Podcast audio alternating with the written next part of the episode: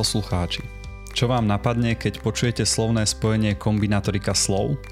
Mne osobne napadlo, že to je predsa niečo, čo musím robiť vlastne stále. Dokonca aj teraz, keď sa k vám prihováram. Čo by ma však rozhodne nenapadlo je, že sa za tým bude skrývať matematika. Dnes sa budem práve o kombinatorike na slovách rozprávať s docentom Štepánom Holubom a študentkou Barbarou Hudcovou, ktorá sa zase venuje umelej inteligencii. Vítajte. Dobrý den. Dobrý den. Moje meno je Andrej Farkaš a ospravedlňte prosím zníženú kvalitu záznamu, pretože nahrávame cez Zoom. Niekomu teraz určite napadlo, že vnášať matematiku ešte aj do rečí musí byť nápadom jedine rodeného matfizáka. No vy, pán docent, nie ste teda úplne rodeným matfizákom. A čím všetkým ste si na svojej životnej ceste prešli, až kým ste zakotvili pri matematike? Tak já jsem se o matematiku zajímal a šla mě už na základní škole a potom na, na gymnáziu, když jsem dělal různé ty soutěže, potom i matematickou olympiádu. E, nicméně současně mě zajímala, zajímaly vždycky jiné věci, takže u mě to bylo vždycky taková otázka hledání rovnováhy. Já vlastně na konci gymnázia jsem se rozhodl vstoupit do kněžského semináře, což tehdy byla docela poprask, protože to bylo v roce 89 ještě, takže, takže to bylo ještě vlastně znamenalo, znamenalo jít do, do takového toho exilu, kam vykázali komunisté teologickou fakultu v 50. letech do Litoměřic. A, eh, a pak jsem dokonce s, potom, tam jsem prožil revoluci, takže to byla taková dobrodružná doba a potom jsem dokonce studoval filozofii v Římě, No nicméně potom se to kivadlo zase převáželo zpátky k matematice, takže jsem vystudoval matfis. No a potom zase zpátky jsem ještě zase studoval uh, doktorát nebo postgraduál na, na filozofické fakultě, takže jsem si udělal doktorát z filozofie. A pak jsem vlastně začal teda působit na matfizu, ale současně jsem taky učil filozofii na teologické fakultě v Olomouci.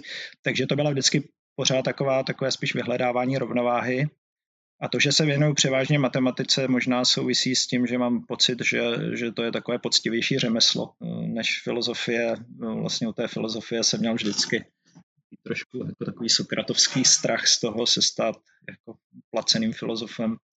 Takže, takže jsem se rozhodl, že se budu raději, raději živit matematiku. Nicméně vždycky se snažím, snažím se dělat, dělat oboje a vlastně mám aktivity v obou oblastech. Ďakujem, takže vlastně jste si vybrali tu matematiku jako to hlavné, čemu sa chcete venovať a filozofia je pre vás vlastně stále takým aktivním koníčkom. Mm, dalo by se to tak říct, no. Tak uh, už řekové říkali, že filozofie se má dělat ve volném čase. Barbara, a čo těba priviedlo na Matfis? Mým prvotním hybatelem byli moji rodiče, kteří oba studovali Matfis a měli trpělivost už když jsem byla malá si se mnou sednout a naučit mě něco nad rámec studia, což vyústilo v to, že mi matematika ve škole docela šla a přirozeně mě tím mě začala bavit.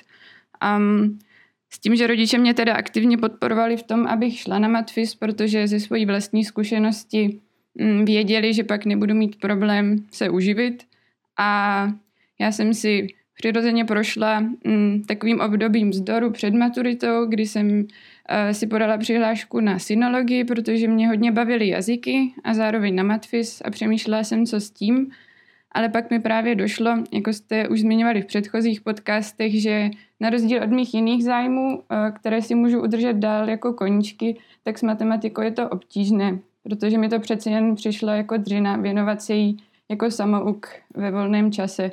A protože mi bylo líto jí takhle navždycky opustit, tak jsem nakonec nastoupila na matfis. A v jakém věku vás rodiče naučili integrovat?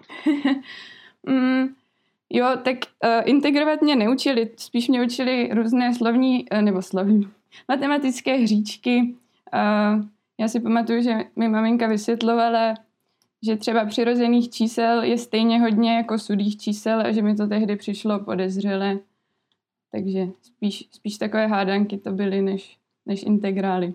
Takže vlastně vďaka dobrému príkladu rodičov si bola pritiahnutá až k tomu matfizu a fascinuje ťa to vlastně doteraz. Přesně tak. Pri tej fascinácii, pán docent Holub, čo vás fascinuje práve na kombinatorike na slovách a čo vás vlastne k nej priviedlo, lebo matematika je pomerne široký odbor, mohli by ste si určitě vyberať z množstva různých pododborů a proč právě tento? Tak v takovýchhle věcech hraje vždycky určitou roli náhoda, nicméně pro mě jedna z těch motivací byla taková, která nevím, jestli je úplně následování hodná, nebo jestli bych k tomu měl studenty vyzývat, to, to, byla, to bylo to, že kombinatorika na slovech, eh, abyste s ní začali, tak nevyžaduje nějakou velkou, rozsáhlou teorii v pozadí. Člověk jako se může začít zabývat těmi problémy téměř s nulovými předpoklady, přestože potom teda tam se tam začnou objevovat velmi obtížné problémy, ale eh, vlastně možná taková určitá lenost na začátku tam byla. A pak tam byla takový, taková, eh, ta se spojila teda s, s takovým štěstím, že, že mě se podařilo vlastně v rámci diplomové práce vyřešit uh, jeden z těch takových středně obtížných problémů. A tím to bylo nějak jako už dáno, že, uh, že, uh, že ta kariéra se rozvinula v, té, v tomto oboru. Niekoľkokrát ste spomenuli, že sa tam jedná o nejaké problémy, ale my sme vlastne nepovedali poriadne, čo to tá kombinátorika slov vlastne je. Tak aké sú tie problémy, ktorými sa zaoberá a čo je jej cieľom nejako vyriešiť? Tak jak jste říkal na začátku, že teda člověk kombinuje slova, když mluví, tak eh, na tom samozřejmě něco je, nicméně jako ta matematická abstrakce na ty slova, eh, jak asi, jak asi posluchači tuší, spočívá v tom, že tam u těch slov eh, nejde o to, co znamenají, takže slovo z, z hlediska kombinatoriky na slovech je nějaká posloupnost písmen bez ohledu na to, co znamená. Takže možná tam je trochu určitá metafora, metafora toho, že se tomu říká slovo, mohlo by se tomu taky říkat posloupnost třeba. A takové posloupnosti mají celou řadu kombinatorických vlastností. Můžou to být třeba nuly a jedničky, že jo? když se řekne, že to jsou posloupnosti nula a jedniček, tak taky současně si každý hned pochopí, že to bude možná mít určitou souvislost třeba potom s počítači nebo s výpočetní technikou. Nicméně ta kombinatorika ta se týká vlastně uh, tak, takovým typickým problémem, kterým se já zabývám, jsou rovnice na slovech, takže takovým úplně základním jako problémem, kterým jako začínám, když třeba mám nějakou přednášku, tak to je otázka toho, když máte dvě slova, řekněme jim třeba XY, tak eh, co musí ta slova splňovat, aby XY se rovnalo YX. Znamená, když vezmete dvě slova, dáte je za sebe v jednom pořadí, dáte je za sebe v druhém pořadí, tak co ta slova musí splňovat, aby, aby, aby tohle to platilo. Tak to, to znamená vyřešit nějakou rovnici na slovech. Zrovna tato rovnice je teda velmi jednoduchá, ta, ta, ta může být splněna jenom tehdy, když obě dvě ty slova jsou vlastně složena z jednoho písmene, tam je to triviální a vlastně víceméně není jiná možnost. Tak to je jeden z takových jednoduchých problémů. Takže vlastně ta kombinatorika na slovách je něco jako keď eh, prechádzame v matematike od čísel k písmenkám, ako postupne budujeme tu matematiku, tak vlastně prechádzame postupně k tej kombinatorike na slovách a ani o tom nevieme? To bych neřekl.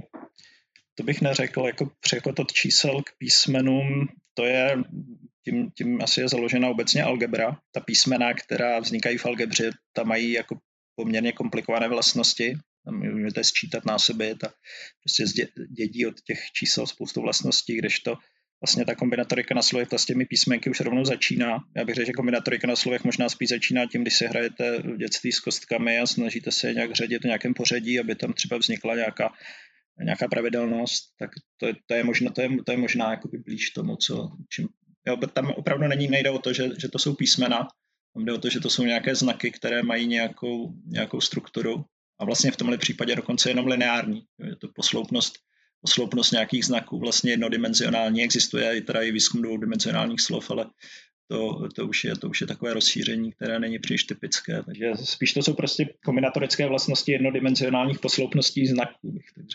Ja sa ale vrátim na chvíľku ešte k tým problémom, pretože vy ste tak medzi rečou spomenuli, že ste jeden z tých problémov vyriešili v svojej práci. Aký to bol problém? Vedeli by ste ho nejak tak ako mne, ako nematematikovi vysvetliť?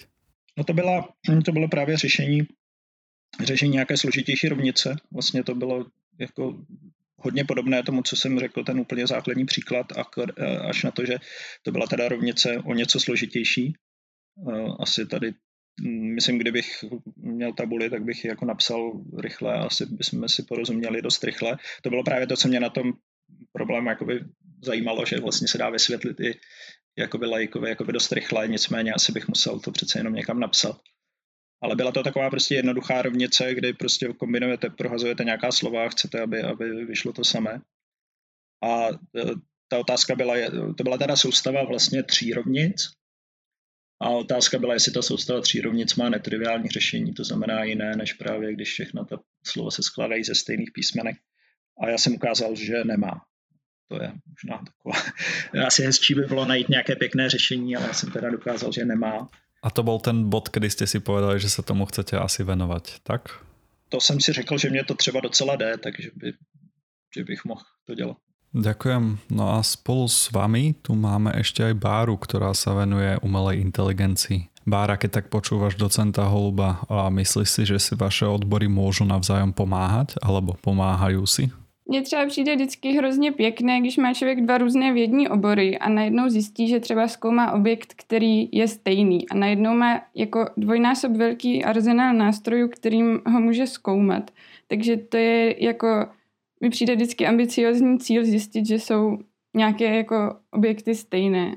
Ale vzhledem k tomu, že já do hloubky samozřejmě vůbec nerozumím tomu, co dělá docent Holub, tak jako nemám představu, jak bychom si mohli navzájem pomoct. Ale uh, ja teda by som sa prizastavil pri jednej veci a to tej, že teda uh, docent Holub, vy máte jeden grant, ktorý keď som správne pochopil, tak vlastne sa venuje formalizácii. Neviem, čo si pod tým úplne pre, predstaviť, ale z toho, čo ste hovorili, tak práve tam je nejaký prekryv s umelou inteligenciou. Tak já vlastně pořádně nevím, co dělá Bára, takže já to neumím taky posoudit.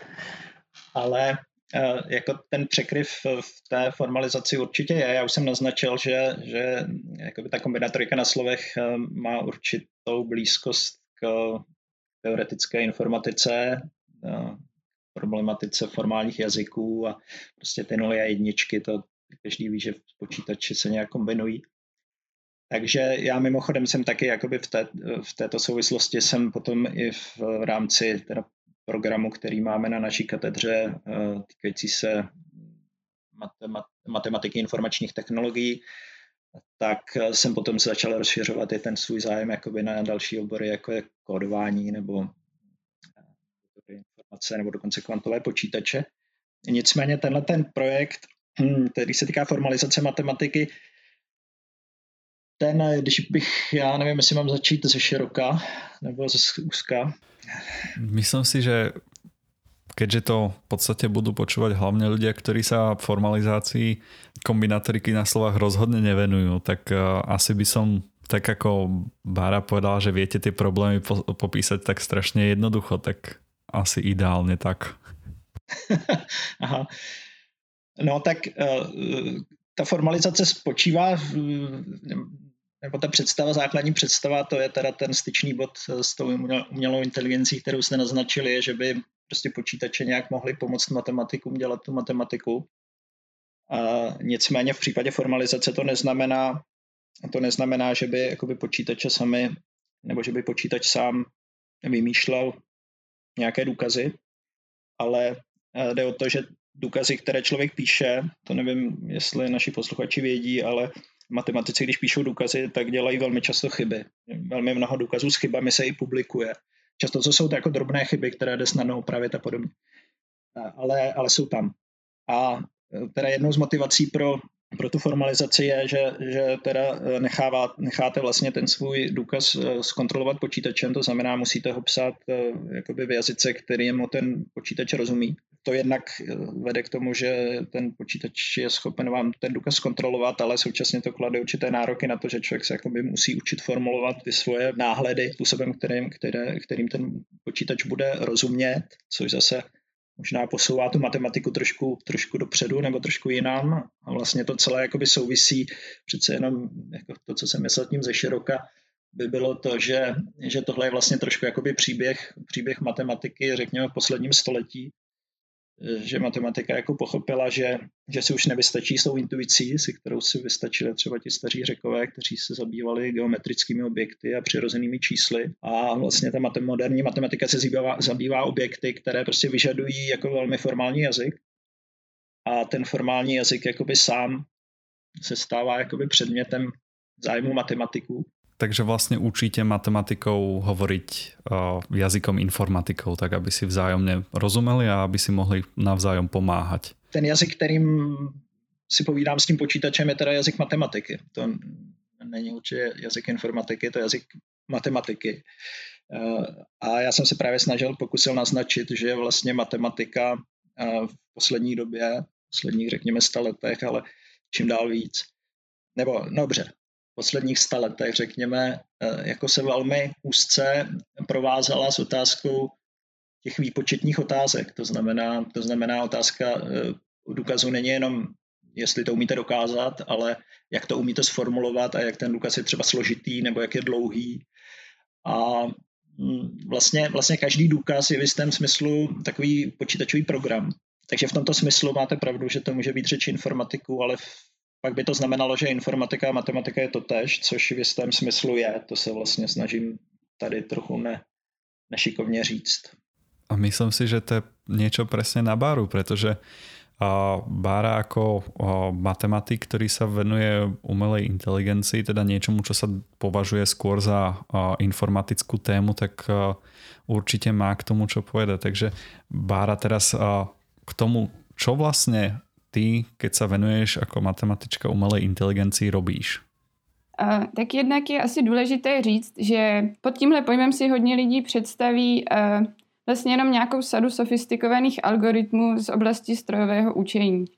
A to je vlastně marketingový tah, že tyhle ty mm, algoritmy se nazývají umělou inteligencí a i když umí řešit sadu jako sof- impozantních problémů, jako porazit člověka uh, ve hře Go, tak to ještě nutně neznamená, že jde o opravdovou inteligenci. A teďka můžu navázat na to, co dělám konkrétně já. Um, tak já se zabývám dynamickými systémy s komplexním chováním. Pod takovým dynamickým systémem si můžeme představit nějakou množinu stavů spolu s nějakým pravidlem, které nám říká, jak se každý stav vyvíjí v čase. Mm, příklady může být pohyb planetárních těles nebo vývoj akcí na burze nebo vývoj počtu nakažených nějakým virovým onemocněním.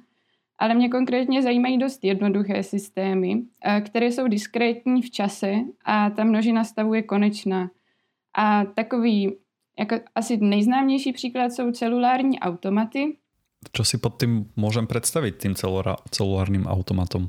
Uh-huh. A pod tím si můžeš představit, uh, dejme tomu, rovinu rozparcelovanou na čtverečky, dejme tomu nekonečnou uh, plochu pro hraní Go, dejme tomu, a kde každý ten čtvereček může být třeba bílý nebo černý, to je jeho stav.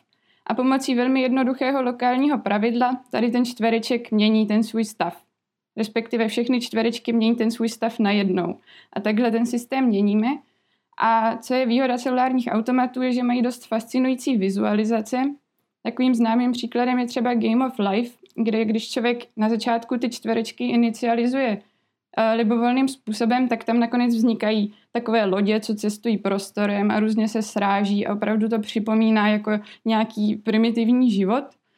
Um, a jak tohle souvisí s umělou inteligencí, uh, tak hodně high level myšlenka je, že co dělá úkol skonstruovat nějaký inteligentní systém tak těžké, je, že my neumíme formálně popsat, co to inteligence je, a my jsme se konkrétně rozhodli víc předpokladů, že lidská bytost je inteligentní a že, uh, že jsme vznikli nějakým biologickým evolučním procesem. A to, co se snažíme, je najít právě nějaké dynamické systémy, které by modelovaly nějakou umělo, nějaký umělý evoluční proces. Um, takže pokud jde například o celární automaty, kde se můžeme dívat na ty animace, jak se tam mění ty čtverečky, tak hledáme systémy, kde právě spontánně vznikají nějaké větší struktury a ty spolu nějak sofistikovaně interagují. A ten uh, jako dlouhodobý sci-fi cíl je, že by tyhle struktury právě mohly zvyšovat svoji složitost neomezeným způsobem v čase a že by v takovém systému mohla vzniknout nějaká uměle inteligentní struktura. Takže to je to, co tě na tom tak fascinuje a to je ten problém, k kterému se raz chceš dostat? Tak, to je právě ten uh, velmi ambiciozní obecný problém, a ke kterému se vždycky vracím a je to taková, do, do, je dobré si vždycky ujasnit, jakoby, uh, nebo zasadit to, co dělám do něčeho, do nějakého takového cíle, ale potom je taky důležité najít nějakou konkrétní věc, na které tam můžu pracovat já uh, jako matematik. A takovým jednoduchým konkrétním cílem, nebo takovým mnohem menším konkrétním cílem je, že já se dívám na ty celulární automaty, tam si vybuduju nějakou intuici pro to, co to znamená, že ten systém je komplexní, jakože tam vznikají takovéhle struktury, nebo že je chaotický, to znamená, že to vypadá jenom jako šum na televizi, když nechytá signál a snažím se tyhle ty pojmy nějak matematicky formalizovat. Mm, například najít algoritmus, který by rozhodoval, jestli daný systém je komplexní nebo není. Kdybychom takový algoritmus našli, tak potom můžeme zúžit ten náš vyhledávací prostor na nějakou menší množinu systémů, které by potenciálně tu umělou evoluci mohly modelovat. Takže vlastně tvojou úlohou je posudzovat to, ako sa ten systém správa, respektíve či sa už niekam dostáva, alebo, alebo teda je to úplná náhoda, že je v stave, v akom je. Mm-hmm. A vlastně bych chtěla tady tu intuici nějak formalizovat právě pomocí matematických pojmů a výhodou těch celárních automatů je, že oni nějak přesně odpovídají nějakým algebraickým strukturám a je pak můžu začít zkoumat eh, těmi algebraickými nástroji a pokusit se tím jako formalizovat vlastnosti těch uh, komplexních systémů. No a na záver tejto diskusie k vášmu výskumu Bára, čo si myslíš, čo je uh, tým cieľom, kam sa ty chceš dostať a uh, čo, ako ten výskum, ktorý ty robíš, môže pomôcť nám, bežným ľuďom, tak to by som to povedal. Viem, že je to veľmi zákerná otázka, ktorú keď sa niekto opýta matematika, tak z nej určite nie je šťastný, ale kde vidíš to uplatnenie? Já tady nechci zabředávat moc do oblastí, kterým jako nerozumím a vidím spíš jenom takový povrchní analogie, ale příkladem je jako fyzikální proces třeba toho, že z kohoutku kape voda a když je ten kohoutek příliš utažený, tak je ten systém jako toho kapání, těch intervalů těch kapek jako jednoduchý a predikovatelný, protože ta voda zkrátka nekape. A teďka, když, ten, když tím kohoutkem, když ho trošku povolíme, tak třeba začne kapat s nějakou periodou, mm, a když se dostaneme až na nějakou úroveň toho utažení toho kohoutku, tak najednou to kapání je jako začne být chaotické a ne- neperiodické. Takže co já se snažím najít, je víceméně takovýhle nějaký parametr, jako to utažení kohoutku, akorát v kontextu celulárních automatů, který by říkal, že pokud budeme třeba generovat systémy s parametrem, který má hodnotu nějakou, tak ty dané systémy budou mít zajímavé chování a budou moct potenciálně, uh, jako tam budou vznikat struktury s nějakou zvyšující se složitostí. Teďka je otázka, jestli to vůbec jde nebo nejde a je na tom hodně věcí, co, uh, co zkoumat.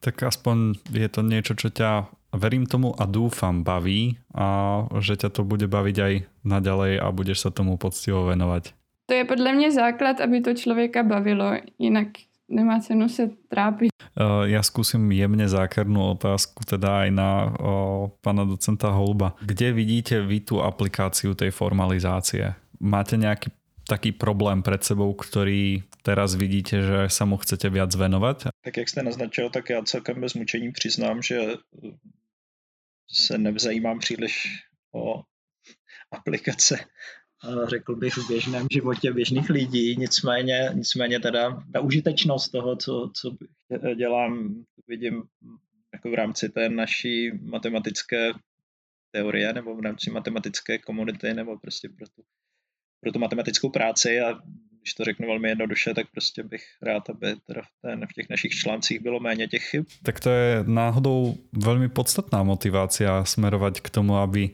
to, čo vychádza, to, čo sa publikuje a to, čo sa dostáva vlastne na povrch od matematikov bolo bezchybné. No a vlastne dostali sme sa na záver nášho podcastu a ja by som sa vás ešte chcel opýtať, keďže tento podcast môže slúžiť aj budúcim študentom matfizu alebo napríklad aj študentom v prvých ročníkoch na matfize, ktorí sa tak nejak rozhodujú nad tým, kam by chceli ísť, čo by ste im chceli odkázať? Prečo by možno mohli skúsiť Bára v tvojom prípade umelú inteligenciu alebo kolegu Holuba kombinatoriku na slovách? Tak já myslím, že ta motivace je to, že to jsou krásné problémy, zajímavé. Navíc teda myslím, že tam je že být trošku motivac, motivací jakoby ta, to propojení té hluboké matematiky s těmi počítači, protože asi hodně studentů si říká, že by jako rádi dělali něco s počítači, nebo že by rádi, že je baví programovat třeba. A tam asi je potřeba si rozmyslet, jestli člověk opravdu chce dělat takový programátora, jako nějaké technické řemeslo, anebo jestli ho prostě zajímají ty základy, které zatím jsou. Já už jsem tady několikrát naznačil, že, že tam ty souvislosti jsou velmi hluboké a pokud někoho zajímá jako matematika současně, těžká matematika, a současně se mu líbí, že to má nějakou souvislost třeba s, s těmi algoritmy nebo s počítači, tak si myslím, že, že třeba různé obory, nejen kombinatorika na slovech na, našem, na naší katedře by mohly být to pravé pro ně. Já jsem ještě chtěla dodat možná k tomu, eh, co mě jako baví na tom, co dělám teďka a co by potenciálně mohlo bavit i někoho jiného. Je to, že jednak je tam ta experimentální stránka věcí, kde já právě si můžu simulovat různé systémy a dívat se na to, jak vypadají a na druhou stranu je tam ta formální matematika, pomocí které se snažím ty systémy popsat.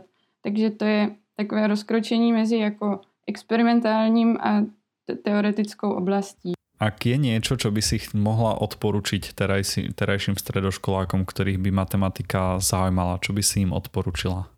Tak asi co bych řekla sobě, když jsem byla zpětně na střední, je, že právě není tak stěžejní eh, soustředit se na různé semináře, kde člověk nahlédne do té vysokoškolské matematiky třeba tím, že se tam naučí eh, definici limity nebo se tam naučí derivace, mm, protože to se typicky stejně dělá bez nějakého hlubšího porozumění těm pojmům. A co pomohlo mně, je hlavně naučit se užívat si přemýšlet nad problémy, mm, což může být jako realizováno třeba řešení matematické olympiády, hlavně aby je prostě bavilo přemýšlet nad problémy. V podstatě, keď to môžem tak zhrnout, tak jsou to hlavně tí, ktorí nechcú robiť tie veci len dajme tomu mechanicky bez porozumenia, ale ak chce niekto tak povediať zatiahnuť na hlbinu a viac sa dostať do tej hĺbky tej matematiky, tak to je pre ňoho asi ideálne miesto prísť študovať na Matfis.